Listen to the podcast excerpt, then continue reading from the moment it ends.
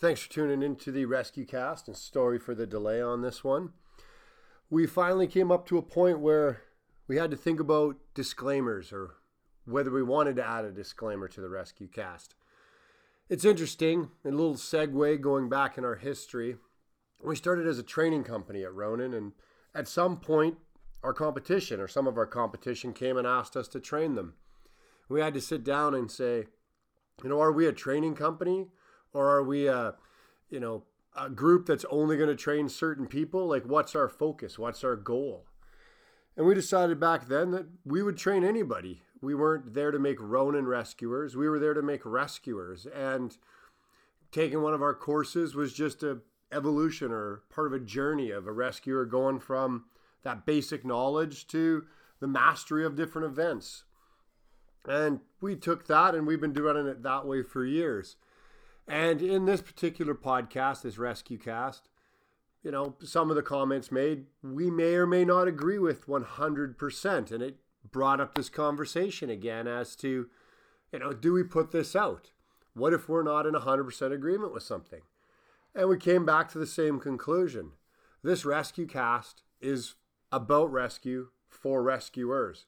And it's not the Ronin rescue cast per se. I mean, that's what it's called, but it's not that it's our opinion all the time getting put on to people. That's why we have interviews. That's why we talk to different people that are out there. And for most of the time, you know, 90% of the world jives.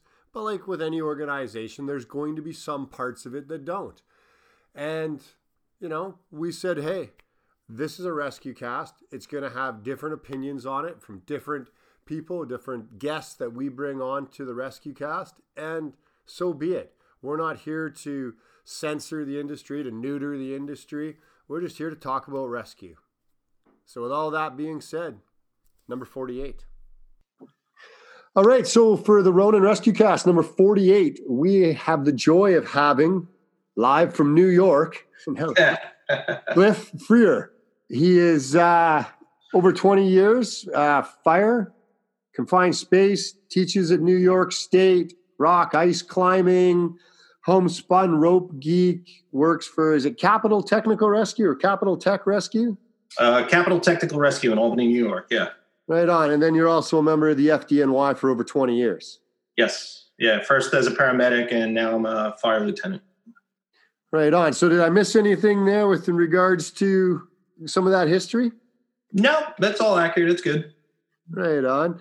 And so today you're, you know, we, we, we, yeah, yeah, we reached out, we chatted, but this kind of topic's near and dear to my heart. Urban rope myths, folklore, NFPA standards, and other unicorns. I mean, I just love that kind of stuff.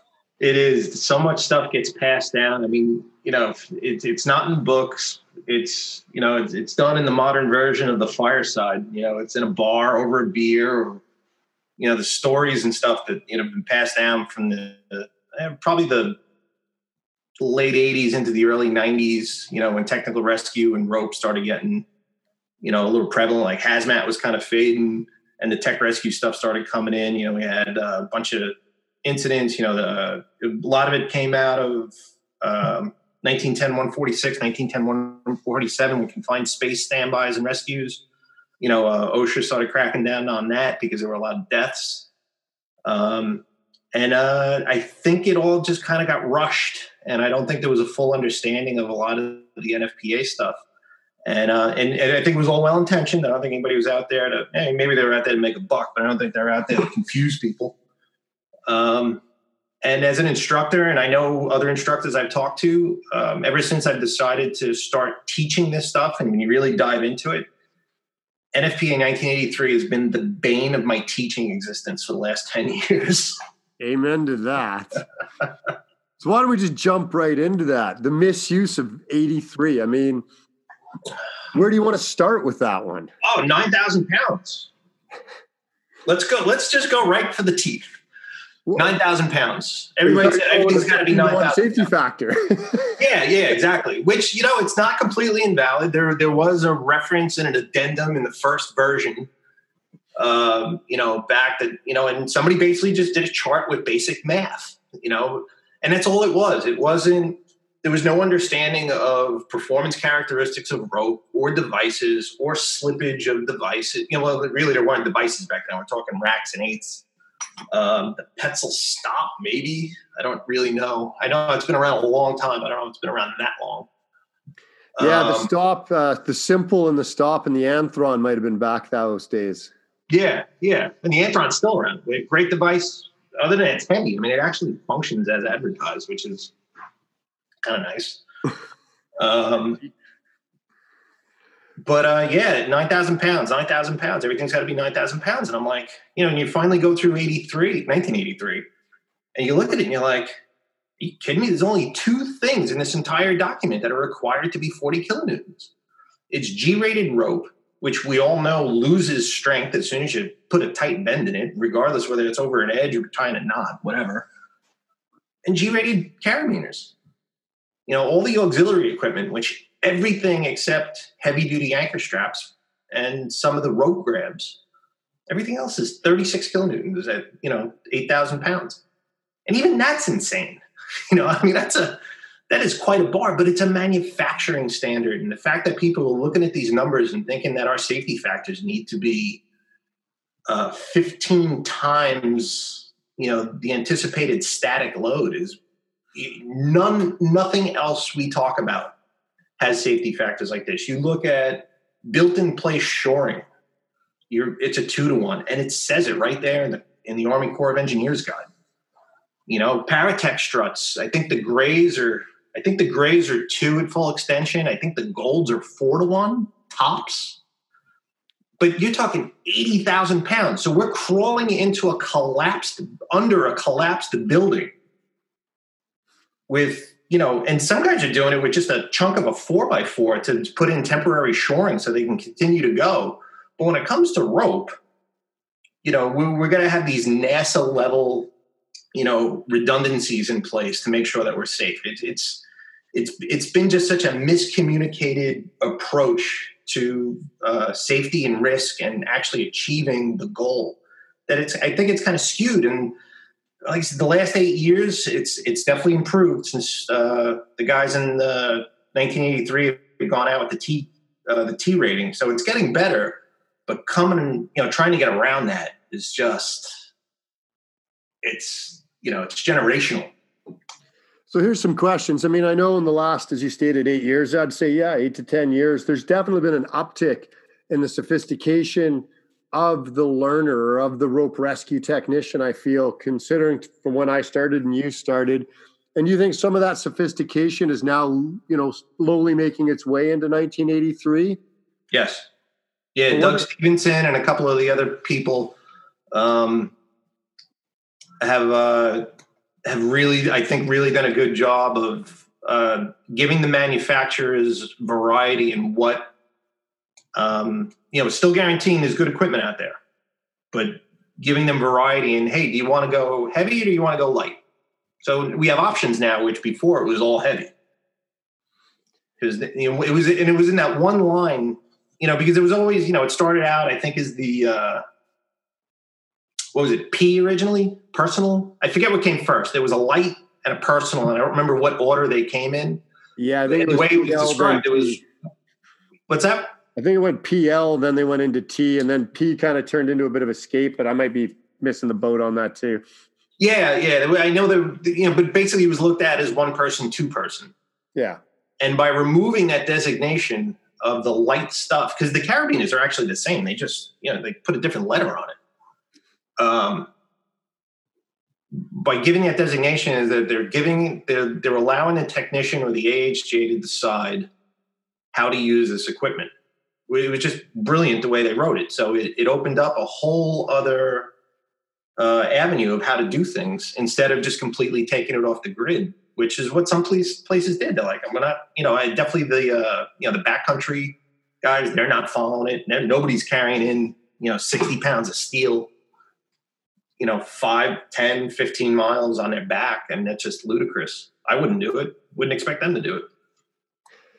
Absolutely. Now, what about, you know, they've got a lot of stuff talking about the slippage in the devices now. And I know like our search and rescue here in British Columbia has started to move towards this idea of you know slipping of devices instead of safety factors per se.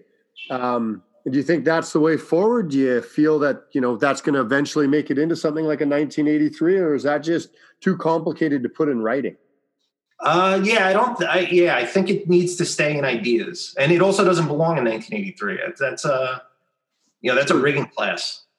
You know, when you're talking about manufacturing, you know, Petzls, you know, and, and rightfully so, these devices have slippage because you know if they made it too rigid, either the device or the rope would just snap. So there has to be give, and there has to be an understanding that you know things are supposed to stretch a little, things are supposed to give a little. You know, if not, there's just going to be too much stress in the system with an impact load. And I think as instructors, we need to do a better job of explaining that. Maybe a technician class, we maybe we shouldn't be banging it out in 32 hours. Maybe there needs to be a little math. Maybe there needs to be a little theory to make better technicians to understand what they're getting into. Um, it's funny friction. you mentioned that. And sorry to interrupt you, but no. we just uh, obviously got postponed because of COVID. We're heading over next year to do the IMP one and two in Belgium, which is their kind of first two levels out of three teaching levels, and then a kind of a command level after that. And those two courses, we're doing the abbreviated version because of our background, and it's still something like 180 hours. Yeah and yes, yeah, like you say, we're doing 32 hours for an operations class and maybe another 32 for a technician here. You know, I think we're fighting um, a lot of this. We're, we're actually we're fighting the wrong thing because a lot of these things have been put in place because of budgeting or losing people off shifts or maybe they're trying to do the in-service class for the ABCD charts, which I've done, and it's Groundhog's Day you know, you teach in the same class for four days in a row, and then you go back week two and you teach the second day of the class four days in a row. Um, you know, which I get that, you know, everybody's trying to accommodate budgets and scheduling and things like that, especially for smaller departments. You know, for small departments, you, you can't take 16 people offline. You just, you might have taken half their manpower for the, a week. You can't do it. Um, so it's challenging to say the least, but the, the, the the really important thing is is we have to make sure that at the end of the class they have the understanding we need them to have to be safe. They don't have to be rocket scientists. They don't have to be, you know, you know, rope geek professional, you know, lunatics like a lot of us like to be. Um, you know, it takes a lifetime to get there, and I, I, you know, some of this stuff just I think needs to be explained better instead of just going through the, oh, did you operate the device once? Okay, good. Let the next guy in we, we have to give a little more understanding, just the, the friction differences. And you look at a, a Grigri, a rig, and a Petzl ID, uh, you know, pre 19, 2019 and post 2019 Petzl ID, just open them up. The bobbins are different sizes. They rotate a little differently. You know, the, the, the distance the rope is in contact with the bobbin is going to change the amount of friction on the rope. Um, and then you look at other devices like an MPD. You open up an MPD, and it's great. And he uses that V brake. Except that when you turn the handle, it turns it into a pulley. It's no longer a device. You've turned it off. There's no friction there. Whereas the other devices impart natural friction. And I don't think we do a really good job of explaining how these things work to the students to give them an understanding of how they're supposed to operate it. Because I think it matters. I really do think it matters. Absolutely. And I think we probably pushed off a little bit of 83. But before we wrap up 83, I just want to ask you. Sure. Then how do you figure 83 like as a misuse? It's, you know, you guys down there have grants and grant writing and they expense uh, the equipment. I mean, yeah. like a Rock Exotica Omni or a CMC Omni, same pulley, different standard, different price. What do you Yeah. Um, I'm going to put a disclaimer in there that my, what I'm about to say uh, does not represent any of my employers, and this is my own personal opinion, is that CMC um, is predatory in their advertising and the way they explain things to people. Because let's face it, a lot of the grant writers aren't rope geeks.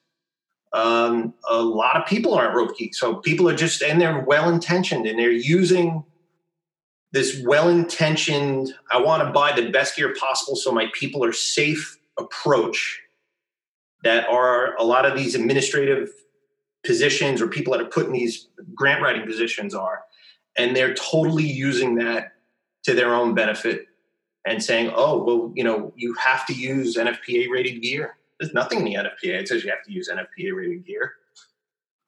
But they've somehow weaseled it into, you know, well, if you want a federal grant, you have to get NFPA rated gear.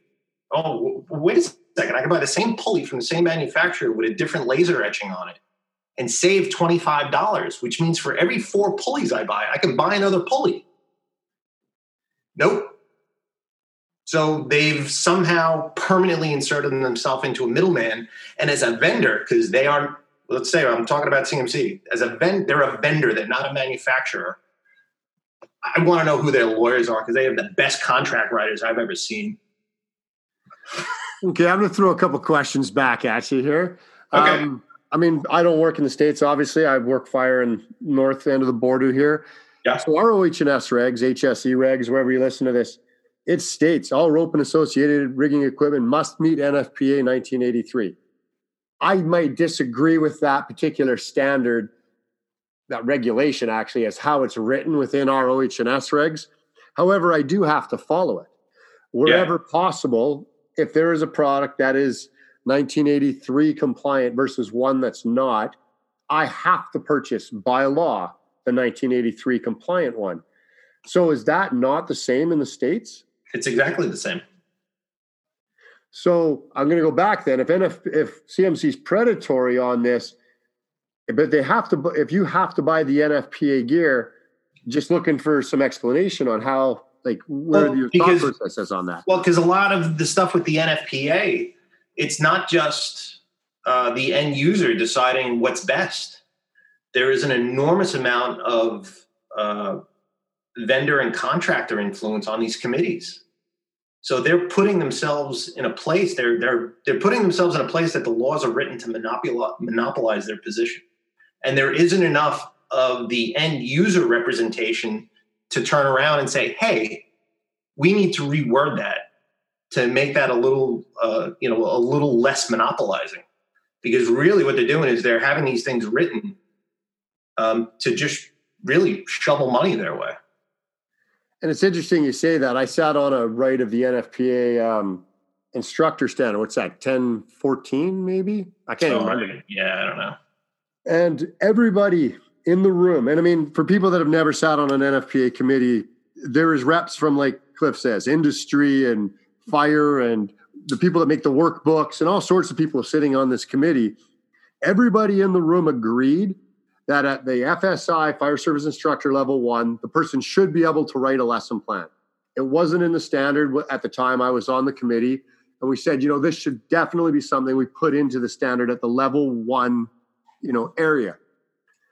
What came back from different people within there is, well, we have to get an X number of years out of our workbooks in order to make profit. And we need an X number of stuff out of our training organizations in order to, you know, our PowerPoints and stuff to make profit. So while everybody agreed on it, it was also agreed, not unanimously, that it would have to be pushed at least one, if not two, revisions of the standard so that the the industry people in the room could make enough money on the current products they had before they changed it. yeah So eh, I do see where you're coming from with that, and it definitely is a little bit of uh, it's hard to take as an end user sometimes. It is, you know, it, and it's it's just a shame, you know. And then you know, you want to talk about everybody. Oh, it's got to be NFPA. It's got to be NFPA. Okay, what about the Delta? They're in every rigging bag for every class I've ever taken. What about Prusiks? What about uh, Uh, hand- more yeah. stuff? I'm Right. running. We're running ASAPs now. We just said as an AHJ, skip it. We're using them. There's nothing else out there that does the job. ASAP, it, it, with the exception of the ASAP lock being a little heavy, it's another device that operates exactly as advertised, and it could not be any safer. It's such a great device. Yeah. Yeah. And so, yeah, we split hairs too. But let's move forward here. Yeah, um, sure. 1006, NFPA 1006. And now you get these folks, and it was interesting when we planned one of the Grimps one year. We wanted to do an ascent, and there was a lot of conversation around are firefighters going to be able to ascend to this level? And you kind of say, it's an NFPA 1006 JPR that you have to ascend rope. And then the discussion amongst the staff was, well, people don't really actually, you know, test that, or maybe they'll climb five feet on prusik. 10, or, 10 feet up and down. Yeah. And then Yeah, they never so- do again. Yeah. What are your thoughts about this when you get these people that say NFPA says it has to be done with this? And I've heard that with prusiks. Like you can't climb rope access style. That's not NFPA.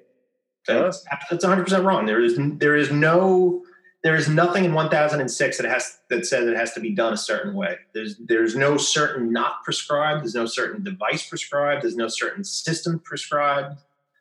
Um, yeah, it just you know it, you know the the one thing I think we fail a lot of, and it takes a lot of time to do it the right way. It says it's supposed to be belay competency testing. You know, I, I don't think that's done as well as it should be. And that's, you know, before, like where I work in Albany, and I'm, I'm trying to push it into the state, but I'm getting a little more resistance. Um, but when I teach for CTR, we do not allow another human being to belay a live load until they can prove they can catch the dummy in less than a foot. Yeah, we rig up a 150 kilogram uh, haul bag through our rafters um, Yeah. with Canon Prusik belay, and we make people catch it. Yep. Uh, we actually we, we don't uh, we let them pick whatever device they're going to be using in the field. We don't mandate any of the devices. We let our our clients, our end users, our students. We we ask them That's straight up. We actually one of the biggest things we do is we have pre meetings with them, and we want to know what their expectations are, and we tell them what our expectations are. And there are times we'll walk away from the meeting like, "Hey, I think you need to find a different training company. This is not going to work," because they don't want to be told you know what they think they're going to do is wrong. So okay, go train with somebody else. Don't. It's not going to be us. That's an interesting point. I'm going to go off on a tangent here. If you're a rescue training provider and you haven't fired a client, you're probably not doing anybody any favors. Probably not as responsible as you should be. Fair enough. Well, Okay, we've said it. Um, Six, still think it's a useful standard? Do you think? I think it's a great standard. Pardon? I think it's a great standard. Okay. I think the things that they ask you to do um, are straightforward, reasonable, and you know, as far as you want to call yourself a technician, yeah, you got to be able to do all those things. You got to be able to rig them. You got to be able to do them. You got to be able to run a team to do them. You know, um, like one, of, and I think one of the biggest changes what made this palatable because I think when it when when the horizontal movement specifically said you had to do it on a high line, I think it made the uh, the NFPA two class or the technician class, wherever whatever language you want to use, made that a tough class. Um, there was a lot to put in it because now you're talking about a lot of heavy end physics, and you know, basically the, the last day and a half of the class um, went against everything we told them in the operations class in the first two and a half days of the technician class. So I was like, hey, remember we said we're never going to go over this load? Well, guess what? We're going to do it. Um, and I think now with the you know because now you can you can get one technician running a scene with two operations level teams and still do horizontal movement by doing a cross haul because it's just a main and belay. One side's letting out, the other side's hauling, and there's your horizontal movement. And for the folks out there that are listening that still think they have to do some sort of Kootenay Highline system in order to tag that off, if you're in an urban environment, like my department doesn't train Highlines, we do cross hauls in order to meet the standard So because great. there's not a lot of slot canyons in you know southern Metro, Metro Vancouver. no, no, there's not. Um, yeah, so I think you know if you teach them a basic um, offset, like a deflected offset, and do you know and do two lines on both sides. Don't overcomplicate. Don't be like, well, we're only going to be with you know within four feet of the wall on the other side, so we're only going to use a single line. Stop complicating it. Two lines on one side, two lines on the other. Either put the pulley or the rigging plate in the middle, and do what you got to do. Make horizontal movement. Agreed, hundred percent. Yeah, it's just so much simpler that way. And then it allow it frees up so much time in the class to grab that person that's struggling with something and do another evolution for them to go through it. So now it becomes part of their muscle memory. Instead of having the whole class, with the exception of two to four of them, struggling through the complicated thing with the hey, do we use Prusik bypasses here or not? Do we do this? Do we do that? It's the the the I forget. I think it was 2012, and then there was 2016, and then I think it quickly got revived. I think the last version is when they took the horizontal, the the, the uh, highline part of it out, and it really is made for just a much cleaner class, you know. And then if you want to talk about highlines, take a highline class. Yeah, you know, it's there's a lot of specialty within this uh, craft now that you can HD, high lines, all sorts yeah. of you can play with. And I, I think the one thing that I a lot of people use 1006 for is they they stop the uh, they stop the variety. You know, it's like, oh no, 1006 says you have to do it this way. I'm like, dude, there's a lot of right in rope. There's very little wrong. Don't crater somebody. Make sure it's safe. And you know, if you want to use Prusik instead of a mechanical device, or you want to do whatever you want to use automatic devices, non-automatic devices, use whatever you want. Just do it right. I think where that's probably gone off the rails is the AHJs. I mean, I know we just taught about a year ago. The last one of the last groups of recruits that I taught came through, and we were teaching them. We ran them through a couple of days of rescue, and you know, this fellow's like teaching something different than we showed in the class, and we're like, "Hey, calm down over there." And he's like, "Well, you could do it this way," and I'm like, "You can do it a million ways, but when right. you're training 200 people, you're going to do it one way at this point in time." Yeah, like I'm a you know, I've taken a bunch of classes with Ropes That Rescue, and Reed Thorne is a phenomenal instructor. He's really dialed in, you know, his class. He's great with the AHDs. He's phenomenal with the with the knot craft and the bowlines. And I really enjoy taking his classes. They're a little tough. They're seven days, so trying to, you know, it's easier to get away for five. So when you're talking seven with travel, you're talking almost eight or nine days. A little rough, you know, with the work schedules and family and stuff like that. Yeah. But the stuff you're taking back, you know, only 10% of it is applicable. I'm not changing over my whole department or have the influence change over a whole department to bowlines, nor do I want to do it because they're a pain to inspect, which is why the eights work. Do they work everywhere? No. Are there better knots? Yeah. Does everybody know the eight? Yeah. Makes it a lot simpler. You know, when you, again, like you said, 200 people all understanding one thing. Let's go to the thing that we know works and is simple and we'll worry about the one-offs when they happen as opposed to planning thinking everything's going to be a one-off exactly um, another one here we wanted to touch on ropes pay more oh. attention to the rope they buy stop buying solely based on what looks good yeah what are um, your thoughts here man um, so there are two things um, in the last probably four or five years that I've really just kind of the, the two things have really both turned into like passion projects, like just seeking knowledge. Um, and it's AHDs and trying to understand all the physics behind it and and just really trying to dial that in. But not only just understand it for myself, be able to teach it. It's a lot tougher to do. Um, so again, that's why I was out taking classes with Reed. Uh, and he's, he's really good at it. And the other thing that was surprisingly um, just completely took me by surprise was rope construction. And I had the opportunity a couple years ago uh, to go down. I was actually on vacation with family in Georgia, and um, you know, I, have you know never walked. I've never walked into a, a, rope company ever. You know, it's just like, hey, there's the rope we're using. Okay, cool. I happen to be down in Georgia. You know, you're down with family for a week, so obviously you're looking for a way to get away. and I, I looked up uh, Scott Newell at Blue Water. I'm like, hey, I'm down in Georgia. Would, you, would it be cool if I came by for a tour? I was like, he's like, yeah, come on by. So I come in, show up. I have my uh, brother-in-law and my father-in-law with me, and uh, they're both tinkers, you know, so that they fit right in with, you know, they they kind. Of, they even said it. They kind of came. They felt obligated to come, and they were like, that was amazing. They're like, I can't believe Scott's incredible, and the amount of uh, thought and fine tuning that goes into making a modern rope is incredible.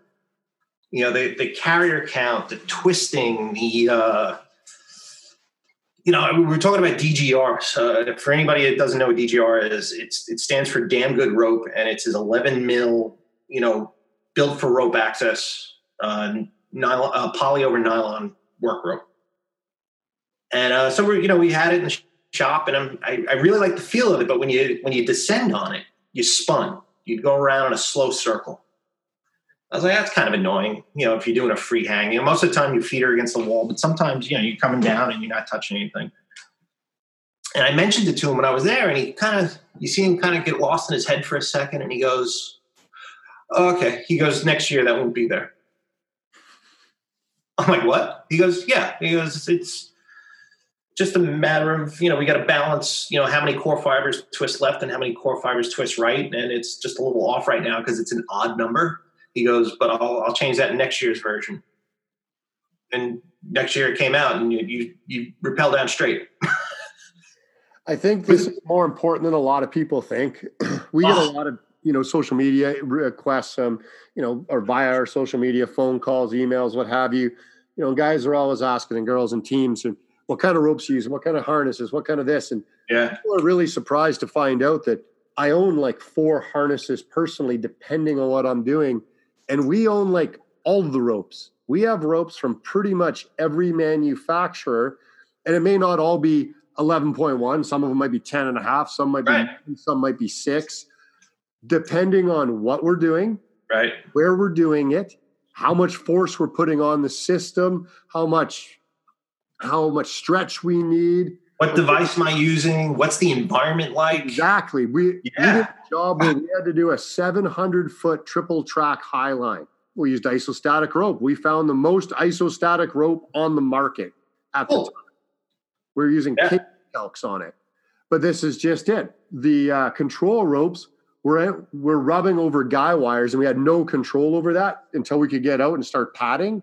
But there was going to be time, so we used the rope with the toughest um, outer, you know, mantle at that point in order to protect it as much as we could. So when people look at this, I, I mean, I hate to say, you know, use this rope or use that rope. I think it comes down to what are you doing. It really does.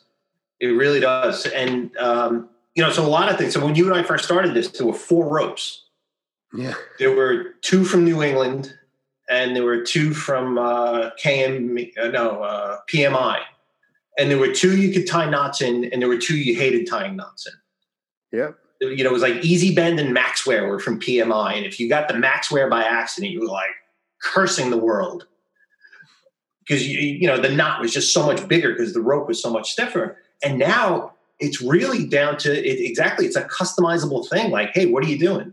Uh, when I was working for the rigging company here in New York, we were doing welding on rope. And the Technora, the slag was bouncing off of it. It was amazing. But I think a lot of people just go and they buy the same rope. You know, like, hey, uh, hey we got to buy new rope. What, what's that? Oh, I don't know. It's uh, the same stuff we've been using for, you know, it's, it's 15 years old. Okay, we'll just order that. It worked. And honestly, nylon sheath ropes, uh, they were the death of the uh, the 540 because nobody understood that as nylon gets older, it gets fluffy and adds more friction. And it's, For us, it's part, part, of our climate up here was the death of the 540 as well. And oh, I can imagine. Yeah. no, but if but if you looked at the same the same problem that everybody hated the 540 for actually happens in all of the new modern devices because it's no longer oh i can just ease up on my hand and the, there is no other side of a figure eight when you turn the bend the rope can be as thick as you want and the same thing with a rack i can adjust the distance between the bars to get the feel that i want the size of the rope is irrelevant yeah. when you're talking about devices with a set tolerance of you know machine parts and it's sandwiched in there if the rope grows over time like nylon does. You know, it gets fuzzy. It, it's it's it's probably the least durable. Not that it's it's indurable. It's the least durable fiber out of the four they make ropes out of now. And it gets fuzzy over time. Does it take away from the strength? No. Does it add more friction? Oh hell yeah. So if you get an old rope and a Petzl ID, you're hating life because there's just so much friction into it because the rope's gotten thicker over time. Doesn't happen with poly. Poly, you know, it's a little more durable. It's not affected by water, which is, you know, if you're in a wet environment, it's definitely something to consider. Um, but it keeps that sleek, smooth sheath for the most part the entire life of the rope, unless you beat the living crap out of it. You know, so in the modern devices, MPDs, clutches, what you know, the poly ropes just flow a little better. Technora, it's awesome. It will eat your the, the aluminum off your devices. So it's not like you can just go out and buy the strongest fiber, and it suffers from flex fatigue. So it's it its lifespan, if it's heavily used and heavily bent, is a tenth of traditional fiber, nylon, and and uh, poly ropes. Yeah, and then I mean, Dyneema. I don't know. Cut in there for just a second, Cliff. Yeah. Um, I don't know if you're aware of CTOMs. They do a what's called a trace system. It's more of a military use system, and it's a six mil system with custom devices. Yeah, and yeah, and as you know, 100 uses on that, and he's almost pulling 50% of his numbers on strength after that. Yep. So just for the listeners out there, all those fibers that are all over you and you repel on Technora, that's part of the rope. right. Yeah. But, so the, the best way to explain it to somebody that's like, what are they talking about? It's a coat hanger. If you want to break a coat hanger, pick a spot and start bending. It will break. And Technora has that a, a similar uh, characteristic to that. That if you and especially the end where you tying your knots in the same spot on the end of the rope all the time. Yeah, and uh, if you're if I was going to say anybody out there that wanted to actually argue knots versus sewing terminations when you start getting into your technoras there's that's that's why you say these arguments go yeah. both ways depending on what you're using sure absolutely so you know, then, Dyneema next i think Oh yeah, Dyneema is awesome. You know, 16 times stronger than steel by weight. It's phenomenal. You know, everybody's sliding over to the uh, the climbing slings. You know, the, the 12 and 13 mils, 22 kilonewton, 27 kilonewton slings. They're great. Um, just you know, you you got to know where they work well and where they don't. They're incredibly slippery. You know, if you read any manufacturer's recommendations that have um, you know a considerable amount of Dyneema, like a full Dyneema core or some Dyneema in their sheath. They're telling you like, oh, if you're going to make a, you know, if you're going to tie two ropes together or make a loop out of this, you know, make sure you use a triple fisherman's and not a double fisherman's. You need more friction because it is an incredibly slick fiber. It won't really sit well with a regular knot because it's not generating the same friction that we're used to with the other three fibers. And as far as running it through a device, I don't know of a device out there that can generate enough friction to hold it that well it just slips. How have you found it with the melting characteristics or like the it's, burning uh, characteristics uh, when you shock it? Thankfully, I haven't because I was smart enough not to use it anywhere where it was hot. Uh, but yeah, that's a really good point to bring up. It melts the lowest out of all of them. It starts to soften. I think it. I think it's like 138 Celsius. It starts to soften, so like 250 or so. Yeah. Yeah, it starts to soften. So poly is actually a little less than nylon, but they're both in the 400 range and then Technora is up in the nines. And I mean, it was a rigging error on my part. It was a competition, and the consequences were getting wet, not getting killed. Mm. We pushed some Technora, sorry, some Dyneema slings very hard. And when the when that scenario was done, we made it, we finished it. I threw them in the trash because I had melted one and hardened the other. Wow, that's an accomplishment.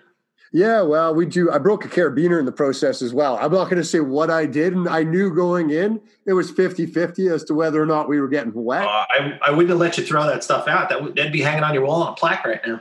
Um, well, the problem with that is if it shows up and someone sees it at the next event, I'm going to hear yeah. about it. So we just ditched it in a public garbage can as we walked by to the next. Oh, that's event. funny. No, there's a there's a couple things I'm not allowed to talk about that when I'm with the people when these incidents happen, we do nothing but chuckle, and some of them are even on video. exactly. Um, uh, but yeah, and then the yeah, I think the biggest uh, thing that really imparts um, the characteristic of a rope, and it's really overlooked, is the carrier count.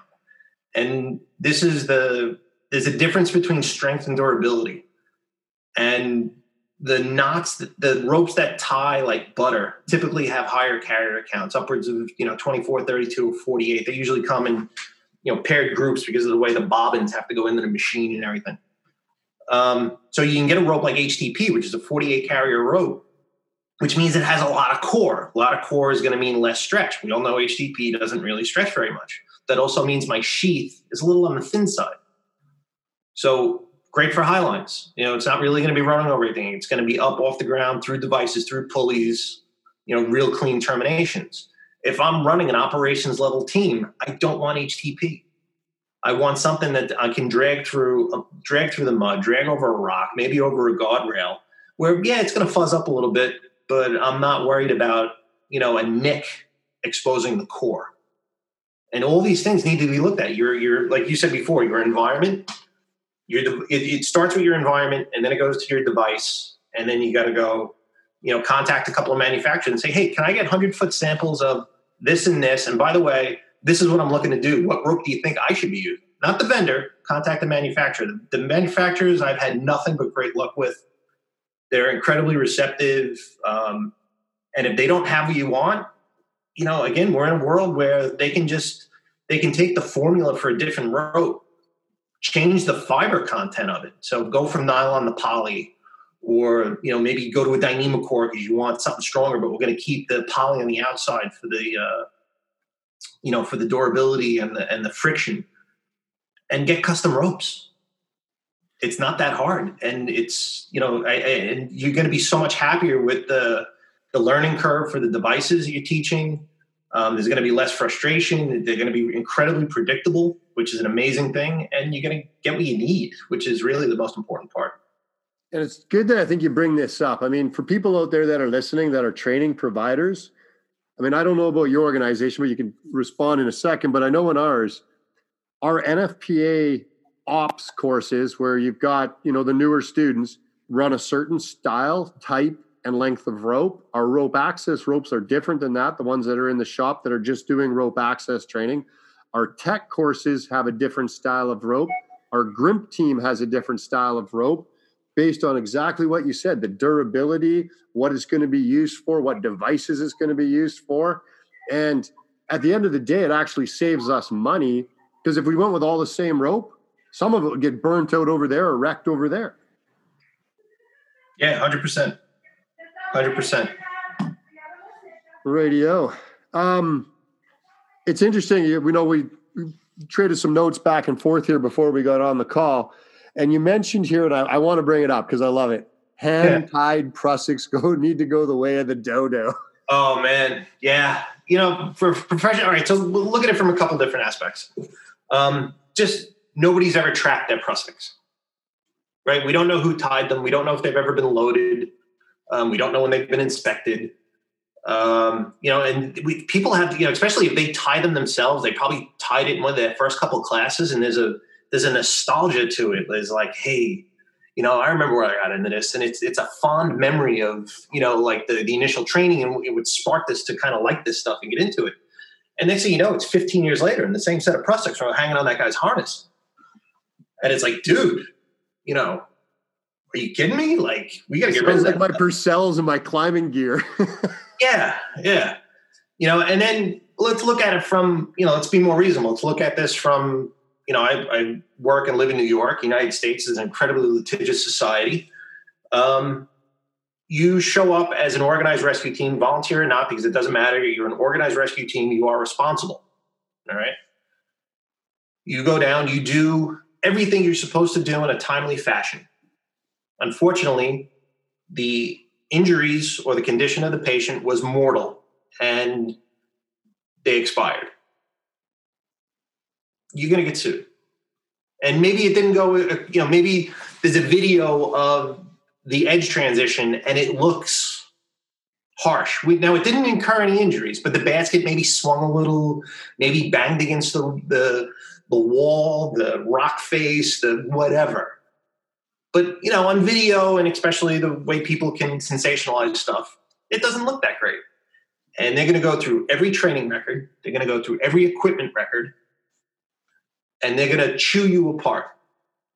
So I would rather have something that's manufactured with a date, with a with a load rating on it too. They also make for those that haven't used them phenomenal short anchors. you know, you double that over, around like a you know a low pipe on a uh, on some you know exposed expanded metal go around the frame and come back up. It's an they're just great anchors and it comes with a rating on it. There is nobody can convince me otherwise that hand tied prusiks is still the way to go. I'm even out on pretty much tying uh, the wrap 3 pull 2 on one inch webbing unless whatever i have i can't do it but at that point i'm probably going to want to use rope anyway. It's funny you know i mean you and i met on a working group and I met. I don't think we met. Just no, yeah, it's, it's all yeah, like this, yeah.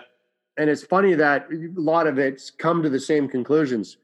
Tubular webbing, we use it if we've got to wrap something that's just going to destroy whatever product we're using. You know, if we have to wrap a greasy axle because there's nothing oh, else, oh, yeah. Yeah, yeah, yeah. webbing. Otherwise, than that, we just don't use it anymore. And it's funny you talk about using the sewn Prusiks, the pre-sewn Prusiks as anchors. We use it all the time for that. And when we were at one of the Grimp competitions in Europe, they actually stopped us and went over and they're like, you can't do that. And then they read it, like you say, the load rating on the side, and they're like, oh my God, we need to buy a few of these. Right. Now, if you did that with a hand tied Prusik, they would make you change it out. Absolutely. Yeah. Yeah. And so, you like know, and it's funny you mention this because um, I'm, you know, loosely uh, friendly with uh, Alan Sunshine, Rope Geeks, and stuff like that you know, we've gone back and forth over the past couple of years in different conversations, and he said it straight out. And he goes, "I don't know what the deal with you people in the states is, but enough with the hand tied anchor slings."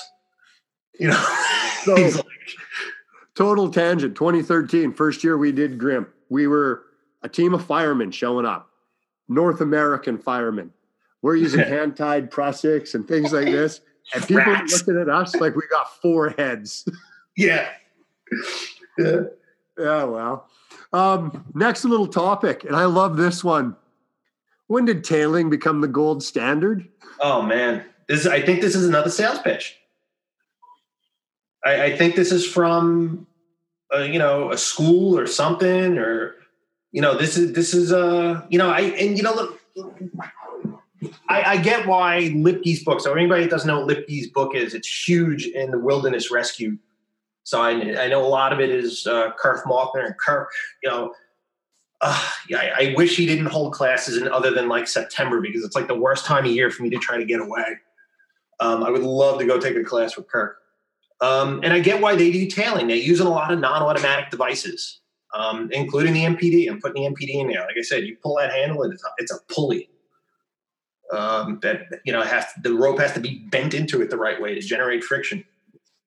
Um, and, you know, and they're doing these lowers. You know, they're you know re-rigging from station to station, and they already hiked in for a day. And yeah, that, you you need backup when you're that tired and that worn. And you know, I get it, especially with a non-automatic device. And they are appropriate for use with with other devices if needed. But to say it's the gold standard is just you know, you, you look at, you know, some of these, especially the way a lot of, you know, teams show up, it's not the class where every, you know, 16 students are there and you're like, okay, you eight go do that and you eight go do that, where you have, you're flush with manpower and be like, what, tailing works great. Yeah, well, I'm also on a 45 foot wall. And you know, for, you know, everybody talking about twin tension systems. Everything turns into a twin tension system after about 80 feet anyway because you can't tell the weight of the difference from the load to the belay to the rope. So, you know, uh, so back to tailing before I get totally screwed up on that. Sorry. um, yeah, it is appropriate for certain things. Um, I think it needs to be taught, but I think when you're talking, you know, you have to plug it into your operation as needed, like you would anything else. It's a tool. It's a it's a it's a piece of information that's useful. I don't get the gold standard thing. I don't. Um, I'm going to rail against it until, somebody can can convince me otherwise. Fair enough. Um, you brought something up there, and I'm sure I'm going to get some emails about it. And I just want you to kind of clarify it, not justify it. I don't think it needs to be justified, but clarify when you say you don't believe the MPD is, you know, you say you said the MPD falls into that category. I really do. And I, I, think, you know, when you talk to instructors that have been, and the MPD is a great device. I'm not trying to bash the MPD at all. It's phenomenally, it's, it's, if you're in a place that can't afford one of the, you know, capstan winches or even before they existed, and you're in a place that needs to do a lot of hauling, man, the MPD is the way to go. It's incredibly efficient, but on the lowering side, it needs to be operated properly. And I think I see way too many hands out front thinking that they're going to be able to hold the weight of the load. Um, so, you know, it's being operated improperly. So if we think about it like a pulley, because, and that's really what it is, it's not automatic anymore. If something goes wrong, the operator, and there's plenty of videos out there of, you know, uh, I know Rich Delaney did them, you know, where they kind of blindfolded or obscured the guy's vision and headsets and to block sound and things like that. And they're like, all right, just do it by feel. And the results were not great. You know, so it takes uh, a, a decided action in order to reactivate the friction components of that device. And if the rope is going into it the wrong way, so the manual says straight out, the rope has to come out of the device at a minimum of 90 degrees. And the way I teach it is all right, we're going to start here. And if it doesn't feel right, you're just going to keep coming back and back and back and back until it hits the horn. Once it hits the horn, you're going to hook it and then come back the other way until you feel comfortable. Um, yeah, it's simple, it's straightforward. But I see way too many people, you know, they're looking forward or they're, you know, hopefully not checking their phone. God, that's been a huge thing in the last three or four years to contend with, instructors included. Um, you know, they, they turn the handle on it because they're sided next to it, right? You're not facing forward. You're always facing sideways when you operate the MPD for the most part. Which, if you get behind it, it actually makes it better, but then it makes the handle really tough to operate. But they come up to it sideways, they put their one hand on the rope, and then they turn the handle and they just kind of look forward and they're not bringing the rope back enough. And once you deactivate the V brake, your hand is not enough to hold the load. One person, two person, any of it. It's a pulley. It's a 90% or 95% efficient pulley once you deactivate the V brake. And it's a decided action to get the V brake to re, you know, you have to let go of the handle. That makes it non automatic.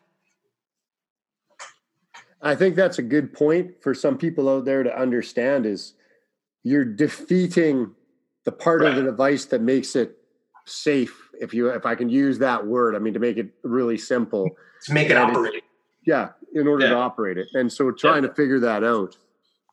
While we're talking there, you bring up manufacturers' recommendations, sort of when you're talking about the MPD.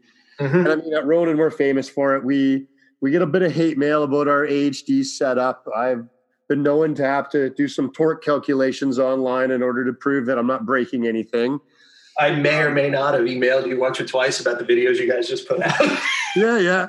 Um, and the big thing, I mean, and I'll throw the disclaimer out: torque calculation is a one-dimensional calculation. You can pull on that head in multi dimensions, which create other issues on your torque calculations, and it's right. certainly something you want to make sure that you know. If you take a look at a lot of the companies that do this, take, take a look at their backup lines. Most of the time, they're not through the head; they're running directly over the edge because they're not 100% comfortable with it. But so, manufacturers' recommendations. I mean, obviously, we're way off label on stuff like that. And what are your thoughts in regards to you know, as we teach, we say you know, have to follow manufacturers' recommendations, and then I go out and do something that doesn't follow manufacturers' recommendations. I know I've been struggling with this too because I I don't want to be a hypocrite. I don't want to I don't want to teach all week, you know, really reinforcing that oh, you know, it's the, best thing to do is just follow the manufacturer's recommendations, follow the manufacturer's recommendations and then get to the day where we're doing the uh, twin skate blocks through the head of the vortex and be like, "Oh, by the way, we're not going to do that today." Um, and I've I've been struggling with it, and I've been looking for an answer, a better answer than it's strong enough. I know it's strong enough. I have no problem doing it. I'm not going to stop doing it. I'm just looking for a better way to explain why this is okay in this instance. Um, and I'm curious what other instructors are telling their students, if they are telling their students anything. You know, so I'm just want to open up a dialogue about that. You know, I guess uh, I don't know how to. You know, I guess I can get my email for work and stuff out on the podcast. If that's cool with you, I'm cool with it. Yeah, and definitely. Will it was one yeah. of the things I'll ask is how people can get a hold of you. But, yeah, I'm I'm just curious about it because it's it's it's a little confounding for me because I'm you know pretty you know this is where the OCD kicks in and I'm pretty straightforward with well this is right and this is wrong. You know and right's big. I'm not saying it's it's a narrow channel by any means. I have a lot of right in the rope world. You know very few wrong things I think are like you look at that and you're like oh my god that's dangerous. That happens so infrequently Maybe not, it definitely might not be the way I would do it, but that's cool. As long as it's safe, yeah, go and go for it. Um, then this is just the one thing because the manufacturer very specifically in all the AHD manuals, Vortex, Pterodactyl, Vector, um, I'm not even going to bring up the arachnopod. I don't care what that manual says. Um, you know that a safety line should be kept separate from the device. And when you talk in main belay, I think that's reasonable. I think that's totally fine. I, and you know, so if you're going to stick with main belay, I would actually stick with that um, that mindset. It, it is really the safest thing to do to have the systems as separated as possible. I don't like the word redundant. I think it's a really big rabbit hole to fall down. Um, I love Loui McCurley's explanation of it in her book Work at Height that it's a dual protection system. I, I, thought that was a really elegant way of putting it, and I also explain it the, from the realm of the OSHA side and ANSI. You know, when you look at a swing scaffold on the side of a building, their work platform is the scaffold, and that has its own anchors. And then their safety system has its own anchors, and that comes down and it's separate and goes through their fall protection harness to their back. We're following the same principle, except that instead of having a swing scaffold and a harness, we're using both. We're using the harness as both the work platform and the safety. So you have the system you work on, and then the system you fall on. When it comes to work rope access, anyway. Yeah. And then, you know, so the way I like, you know, when we talk about doing the twin lines through the head, um, the thing that I've been able to explain to my students that I think is reasonable and works well is that with a the twin tension system, there is no chance for a, sh- a big shock load because you're not going from, you know, both lines have tension in them already. So if one line fails, you know, with the exception of a little bit of momentum that's generated, unless they're, you know, if they're being operated completely wrong, there's nothing I can do to help you on this one. Um, it's you know, it the same amount of weight is still going to be on the head. There's going to be no shock load. It's just going to be, it's going to be going from split from two between two ropes to being on one rope. So there's really no impact load. So you're not concerned about the jolt force per se on that. You figure that it's no, it's not in enough that it's system. I don't think there's going to be much. I think the jolt force is really going to be taken out by, um, you know, unless it's an actual fall, which yeah. means it's you know, you know, then uh, the systems weren't as even as they should have been or could have been. Um, but you know, I think the most of it's going to be is that if something happens, the one rope is probably going to stretch a little. Okay. And I think that's going to be the the majority of you know, like the you know the. Uh, the tendon on the outside may all of a sudden come down like a you know a foot, and the other rope might get slack, and you'd be like, "Oh, geez, what the hell just happened?" But it shouldn't be traumatic. Yeah, it's interesting. I mean, our kind of policy at our organization with Ronin is if you can't work out what the load is on the system, then you're not teaching it. Right. And this is where, once again, like you said, right is a wide scope. I will tell you what the load is. You that I'm teaching at, you're the AHJ for your organization, can decide whether or not the safety factor that you see there is adequate or inadequate for your potential organize or your sorry potential for your organization with the potential of failure that could exist. Are you doing static or dynamic safety factors? Usually, when we get, I hate using static safety factors. Yeah, they don't really mean anything. It's, most of the people understand. So when I when I do something like, uh, you know, how many newton meters of force is in the torque calculation on a tripod head on a lever um, or cantilever, you know, based on a bunch of other things that it's in straight, it's in line, plane, blah blah blah and I say to them, this is the number that you're going to get for your organization. What do you use now to justify whether this is too high, too low, just right, my porridge, whatever? Right, right. And if they can't articulate that to me, then we're not doing that drill right away. But and that's where you have to have that conversation with the client to be able to say, this is why it's dangerous. This is the parameters around what you're doing and are you sophisticated enough as an end user to understand the limitations of your systems? And I'll let me call it the factors of safety instead of safety factors, because there's a bit of a different twist on that mm-hmm. of your system to what we're doing. Yeah, no, it's um, and that's why AHDs are, you know, they are, um, they're not as easy as some people make them look. You know, and they're, they're definitely not as simple as the manufacturers. You know, obviously they want to sell stuff, and they're phenomenal devices. But when you start getting off the basic cookie cutter, you know, easily setups, and you know, you're going sideways A-frame or monopole, and you know, especially some of the stuff you can do with the TerrAdaptor and the Vortex, especially the TerrAdaptor. I mean, that thing is, you know, what shape do you want it to be? Pick it. You just build it. You know. Yeah, I mean, I know the boys from ART, and they push that thing. I've seen them rig that thing like a fishing pole. Yeah.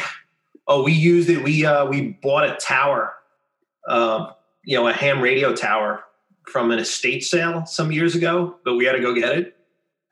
And uh I used I I forget I think it was either five or six sections of the TerrAdaptor, so I could take the bolts out and pop the sections off, and then and we were skating them down, and it looked like a banana. oh and it's funny. I mean, I've rigged some of these in front of the manufacturers, and I'm not just talking the TerrAdaptor here. I'm talking majority of them. And when I look over at the manufacturer and go, "Is this okay?" They're like, "Don't teach it to anybody, but it ain't gonna break." I'm like, "Oh gosh."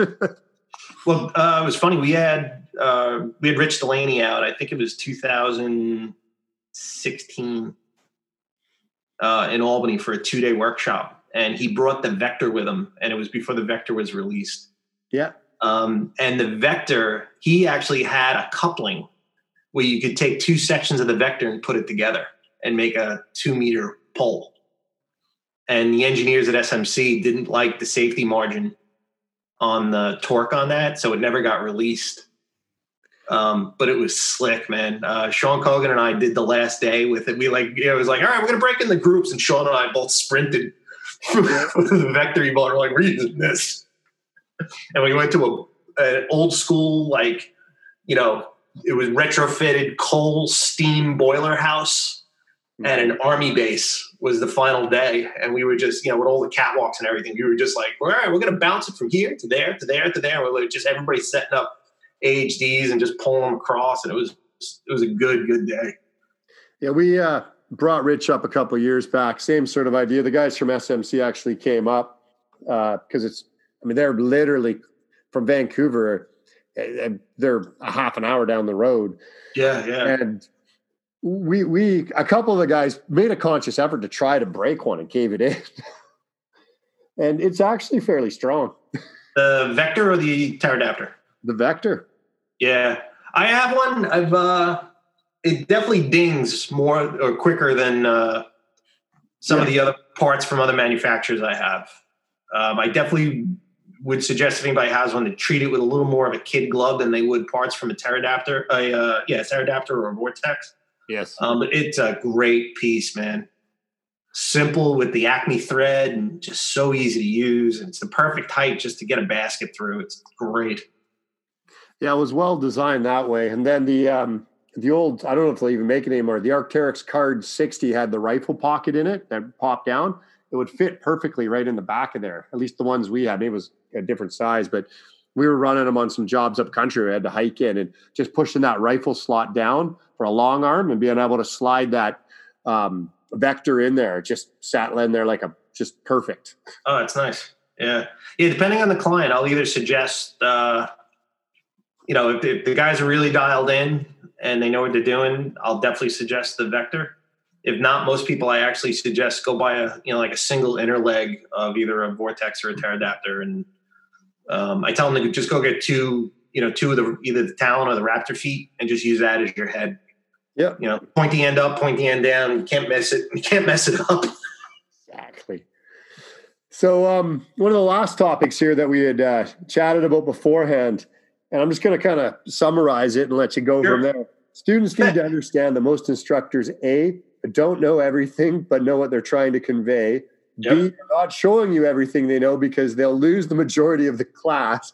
And C, if you're showing something you don't like or agree with, start a dialogue, not an argument with the instructor to get some perspective on why. Yeah, I, I think, you know, as a, you know, so I, I, I I think I changed the way I looked at instructors and even instructing uh, a couple years ago. I got into this rut where all I was doing was teaching. I wasn't playing enough. Um, too much work, you know, too much work, not enough whatever the line from The Shining was. I, I was turning into the guy with the axe coming through the door.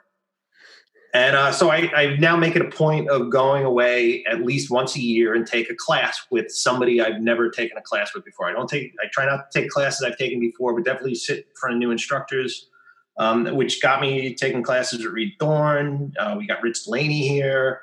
I've been trying to nail down Pat Rhodes for like three years now, but the timing of it is just never great.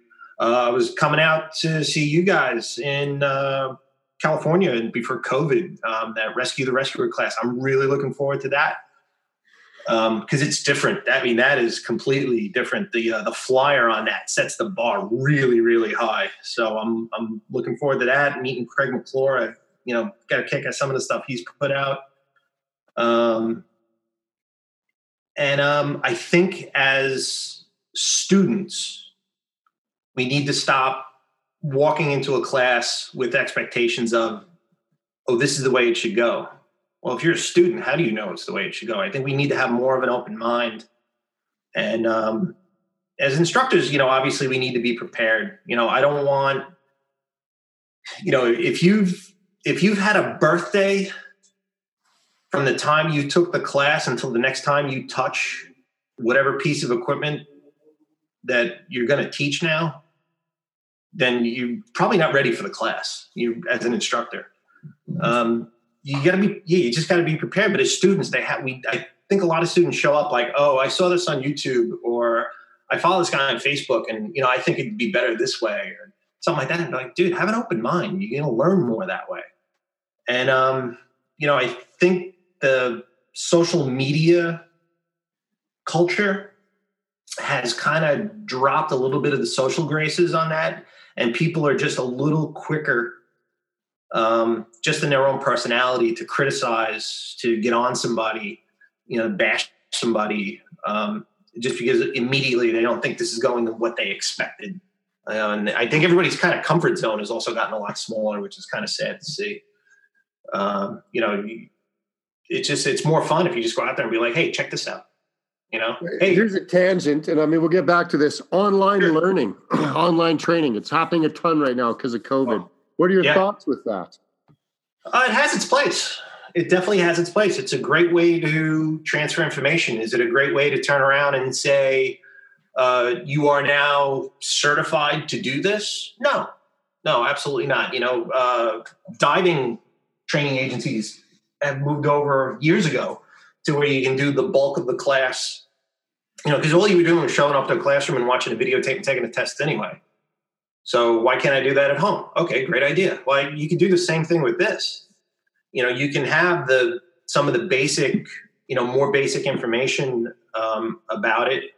Um, do some of the, you know, the more rote skills. You know, you can show them how to practice. You know, do like an animated knots or a grog knots kind of setup.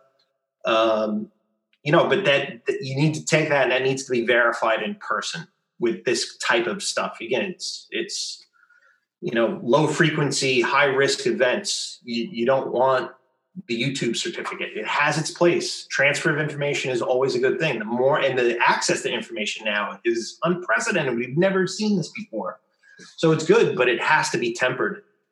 Um, I like you know, to say that YouTube YouTube certificates will eventually turn you into a YouTube training video. I like that. The ones we generally watch, and go, "Oh my gosh, I can't believe they did that." yeah. Oh god, those poor guys from was it Fort Wayne? No, not Fort Wayne. Who are the guys that flipped the tripod with the reporter? Oh, on KTLA or oh, whatever. Yeah, I feel so bad for them. Just the wrong day. It's probably never happened before. It happened that day. Yeah, and it's. Uh, but I tell you what, though, the guy that stood in front of the camera and explained it gets the PIO Officer of the Year award my in my book. He's cool as a cucumber. Yeah, no, this that that rope didn't do what it was supposed to do, which I thought was a great line. But but yes, he sold it, man. He did. He just sold it. Yeah, you got to. At least you you know be confident about it. yeah, right. Yeah, if you're gonna start freaking out now, the cameras are not the time. Um, you brought up an interesting point about teach the class your students need, not the class you want to take. Yeah, this was. Um, I was. I mentioned my friend Steve, who was also uh, one of the co-owners of uh, uh, Capital Technical Rescue. And you know, I have friends, and he also, you know, is my boss in certain aspects.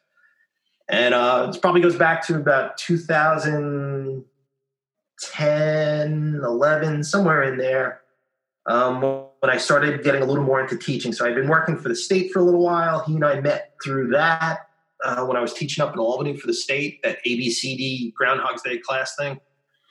Um, and uh, you know, so I started working for him, and I really, um, he, he's just he's got a really good business model, and it's all client centered. What does the client need? How do they want to do it? And it's fun. It's just it's a really fun way to approach the whole thing. Um, we have a lot of fun, especially with our, you know, we do a lot of annual refreshers for a lot of the industrial fire brigades up the uh, the Hudson Valley, you know, north and south of Albany, and you get to see the same people every year, and it's fun and it's interesting, and it's you know, it's you know, he Steve's the one that turned me on to rope access, and we went and took uh, you know some of the classes together, and you know, it's just very forward thinking. Um, and so he and I got he CTR got hired to do an instructor NFPA 1006 rope instructor update for a municipal department somewhere in the Northeast, doesn't matter who.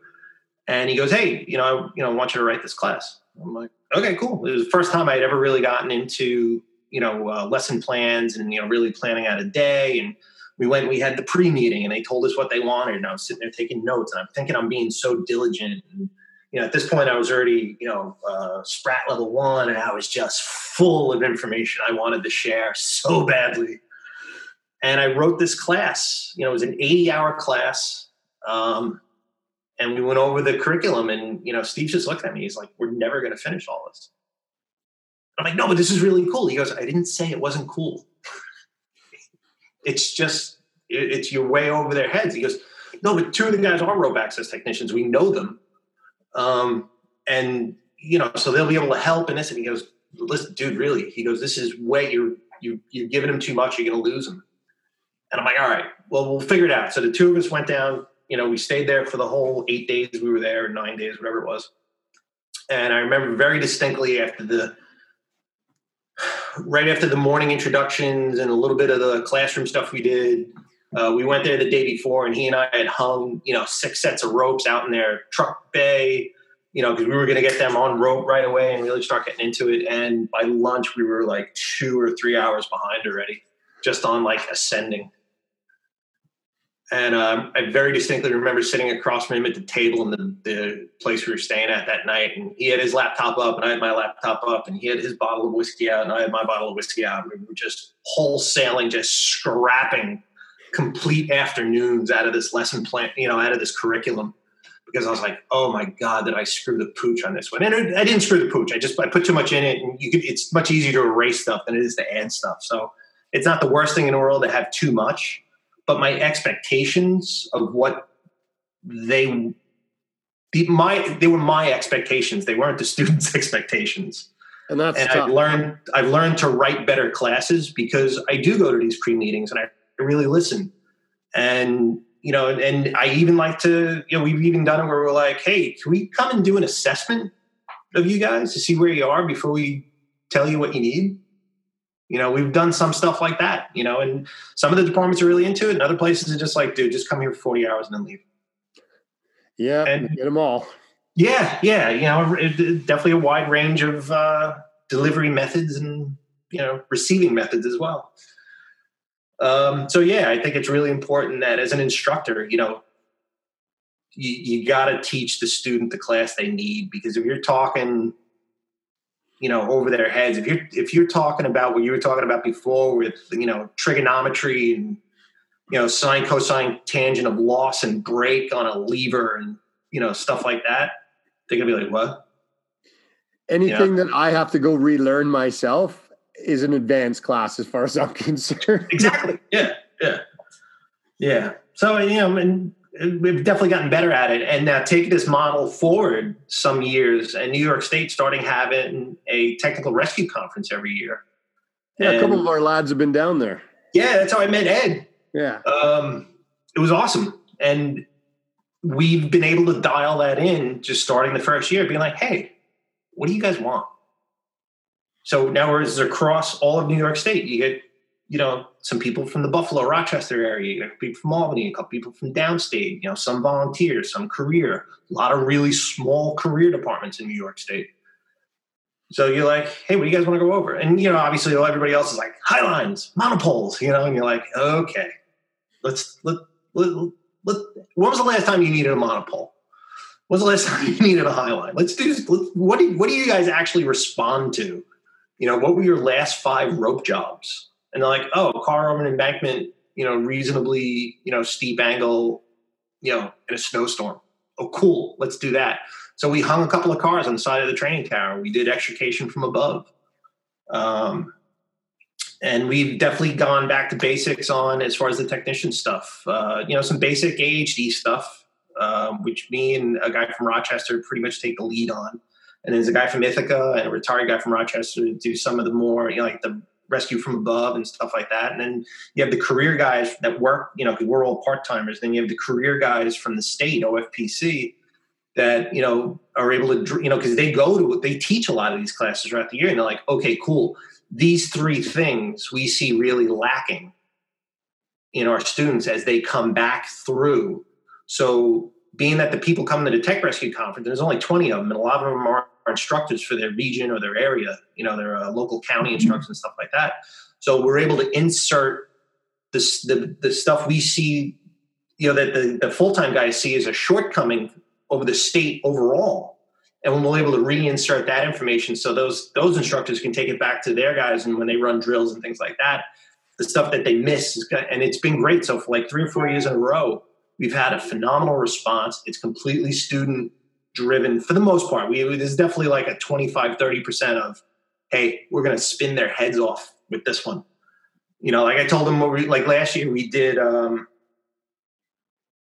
oh god, I forget what we did last year, but like the first night, you know, we're all out getting dinner and a couple of students came up and they're like, Oh, like we can't believe what you guys have us doing. And you're right, it's actually not that hard. It's really simple. And the one guy as he's leaving the table, he goes, Hey, you know, really thank for what you guys doing. He goes, what are you going to do next year? and I just about spit my food out of my mouth. I'm like, can I get through Friday? you know, he's already and, uh, thinking next year. Yeah, and then by the and it was funny because by the end of dinner, I looked at uh, uh, one one of the guys full time from the state, and I'm like, oh, I know what we're doing next year. Hmm. I was like, we're going to go around the tower. He goes, what? I said, yeah, we're going to rig all four HDs and four different teams in the corners, and we're going to go spiral up the tower and over it. goes right in your mind. I said, listen, if it takes us two days to do it, it takes two days to do it. It doesn't matter. But you know, in harnesses, hanging, rigging, doing the tiebacks, and then having somebody out there to actually do the uh, you know the the uh, pulley passes and stuff like that. I think it'd be a blast. I, you know, it got canceled this year, so I guess I can let the cat out of the bag. But we'll see what happens. Yeah, people be listening, going, "Hey, I got to sign up for that next year." Uh, it, we're the only. Uh, so yeah, they do usually do collapse trench, uh, AVET.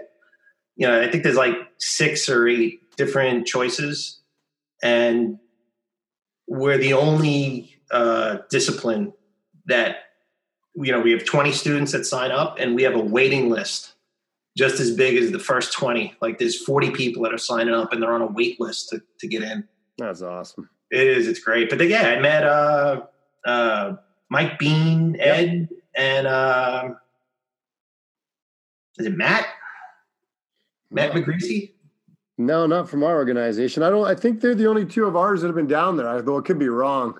No, we've had three guys. Three guys from Ottawa. One guy came the first year. I okay, yeah. Been, so the other guy from Ottawa, I might not know. I know Ed and Mike because they work for Ronin as well. So the other guy, yeah. I might not know. Yeah, Mike only came the first year. Ed, I think, has been there twice, and the other guy just came last year. Or maybe Ed only went once, and the other guy came twice. I don't know. Uh, They're yeah. great, great dudes, though, man. We had such a blast. And I gave him, uh, so one of the scenarios I gave him, we actually took uh, five ground ladders, and we lashed two of them up flat to the tower. Um, the other two, we cantilevered out about six feet and then lashed a straight ladder out to the end of the two cantilevered ladders. Okay and called it a cell tower array and put a mannequin on it and said, okay, how are you going to get them? That's awesome. Yeah. You know, just a really pretty straightforward, simple training scenario. and um, you know put a little tower in there and stuff like that. And uh, the, the, guys from Ottawa crushed it. They were the first, they ran to it. They were the first ones to, to do it. And it was just a two person team, and they had a ground crew, but it was two guys climbing, and uh, they were able to go out there. They yeah access the patient, got them hooked up. Um, pulled them up, cross hauled them over, converted the cross haul to a twin skate, and then lowered them down. That's wicked, and it's good. Yeah. I mean, that's what you want to do. So problem solving's on rope. Yeah, yeah, and that's kind of what we're trying to introduce. We're trying to get away from the static. Uh, was it the guy from Orlando? Was uh, I think he, you know, I think he hearing the, the, different podcasts with different people and you hear the different frustrations and i'm i'm actually kind of relieved to hear that my frustrations are very similar to the other frustrations going out. Like oh yeah it's a fire department class which means everybody passes. No it shouldn't frustration level. Yeah you know so you know you can hear that you know you, you want people and when they, they say they're a rope technician you actually want them to be a rope technician not just a guy that took a class with a piece of paper. Exactly. Yeah. At this for I think just over an hour. So I'm going to wrap this up with just a couple quick, quick fire questions at you, and then we'll uh, sure finish it up. Uh, preferred carabiner? Uh, ooh, uh, well, much like food and music, I kind of refuse to answer because I'm going to use the carabiner that really does the job the best. Um, for devices or anything with a real hard connection point, uh, a rock O, a rock D, uh, if I'm running rope through something, I prefer a rock O. Okay. Uh, harness, preferred harness. Yates Tower. Yates Tower. Okay, I haven't played in that one yet. I'll take a look at it. Yeah, it's um, nice. It's a couch. Yeah. Piece of rescue gear you do not leave at home, Repeat like piece on your harness or on your clothing or whatever that you when you go out and do work or rescue that you have with you all the time. I have a standard loadout on my harness uh, for whether I'm well. It changes a little what I'm teaching. Uh, it also varies a little from what I'm working on. Um, you know, if I'm working, working like on a you know uh, as a as a rat, uh, I don't use an ASAP. Uh, I go back to the Kong backups because they're just lighter and um, just a little more manageable. lighter is really the biggest part. Um, that's really the only thing that changes is I'll go back and forth between my safeties. If I'm teaching, ASAP with either an L57 or the ASAP'Sorber, mandatory for any instructor. If you think otherwise, you just you got to rethink it. Um, I'm still, I know uh, for personal device, I still kind of like the ID. Um, love the clutch, absolutely love it, but it, it's kind of heavy, and I really don't know if I need that for working on rope. Uh, rescue clutch all the way, no doubt. Other than that, uh, a 1.1 pulley with a Rock D. Uh, I have a set of Y lanyards from Blue Water on my harness already. I took off the trapezoid and I put a Petzl ring open in there, and the Y lanyard goes right onto the ring open. So I don't have the the uh, semi round, the demi round uh, under the D ring. So it's a little little cleaner up front. If you're in your chest ascender for quite a while, it tends to turn a little, so it might poke you and give you a little bit of a bruise, but it's not too bad. Uh, yeah, uh, definitely a you know four foot Dyneema sling. I put um, I use the the Mammut, the really skinny stuff for the stuff I carry all the time. Yep, um, because I, I, pick it up every time I'm in Europe. yeah, uh, I thread them through uh, one inch tube web as a, a bit of a freak. Um, well, wildland fire, uh, wildland hose too. The uh, like a one inch wildland. Hose. Oh, the one inch hose. Yeah, yeah, yeah. Um, and but then I bar tack the uh, the top of the webbing, okay. so I can rotate it and still inspect it. Nice. Yeah, just a, one little stitch right in the middle, just to pinch it, so I don't lose it into the end when I need it. Uh, but yeah, usually like one or two four foot slings, a one inch pulley. Uh, if I'm teaching, I'll tend to carry a second rope grab on me um, just it just comes in handy half time. Um, I'm not a. I tend to go with the uh, hand ascenders as opposed to the handle ascenders, just because they're smaller. Yeah. And I like the way um, I like the ones from Hi-Tech actually. Uh, okay. Uh, when I wrap my hand around it, it actually feels like I'm holding a pistol. So it's two hands as I'm pulling it. It just it's very comfortable. Right on. Yeah. And how can people? That, pretty simple. Pretty ahead. simple loadout. No, it's a pretty simple loadout. I try not to carry too much stuff. You know, obviously the scent control device is the appropriate size rope to my students are on when I'm teaching. Understood. Uh, forever, I, I think I, I mean, it searched for two years or so to find one of the old blue IDs. So when I was teaching fire service classes, at least I had an ID I could open without worried about dropping if I had to go grab one of my students. And I think I think I only had it like a year or two when they came out with the new version. I was like, damn it. exactly. It's a museum piece. Uh, and if people want to reach out and get a hold of you, ask you questions, what's the best way to do that? Oh, sure. It's uh, Cliff, C L I F F, at capital tech, T E C H, rescue.com. Right on. Well, I really appreciate you coming on. I think, uh, you know, you've definitely brought up some points that are out there in the industry that folks are going to want to listen to and talk about and spur on some conversation. So I appreciate you coming on. Awesome. No, the podcast has been great. And I, uh, it, it, you know, we're spread out, but we're a reasonably small community and having venues like this to share are awesome. Right on. Well, stay safe. You too.